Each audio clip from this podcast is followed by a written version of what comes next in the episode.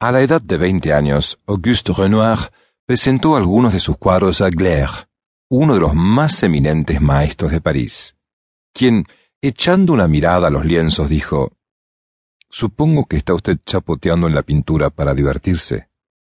Por supuesto, replicó Renoir. Tan pronto como la pintura deje de divertirme, dejaré de pintar. La diversión que encontró fue en el más alto sentido de la expresión, una diversión indecible y siempre cambiante, que fue al mismo tiempo asombrosa. Todo lo que pintó le deleitaba. Creó grandes obras con una serie extraordinariamente amplia de estilos, desde la técnica de espátula cortante hasta dibujos académicos precisos, dominándolos a todos. Sus temas fluctúan desde simples diseños florales hasta composiciones delicadas de desnudos femeninos, tema recurrente no solo a nivel artístico, sino también personal. Buscador constante de la belleza, representaba desde figuras ingenuas hasta complicados grupos de familias y amigos, ricos y exuberantes.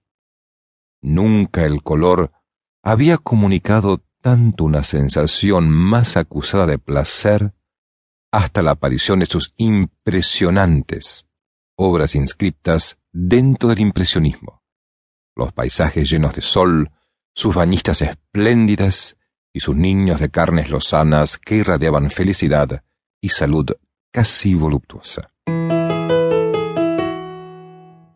Las pinturas en porcelana.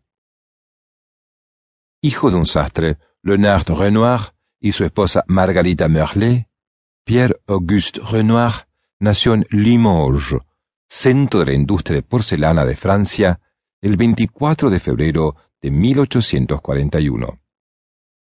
Fue el penúltimo de cinco hijos de una familia de escasos recursos.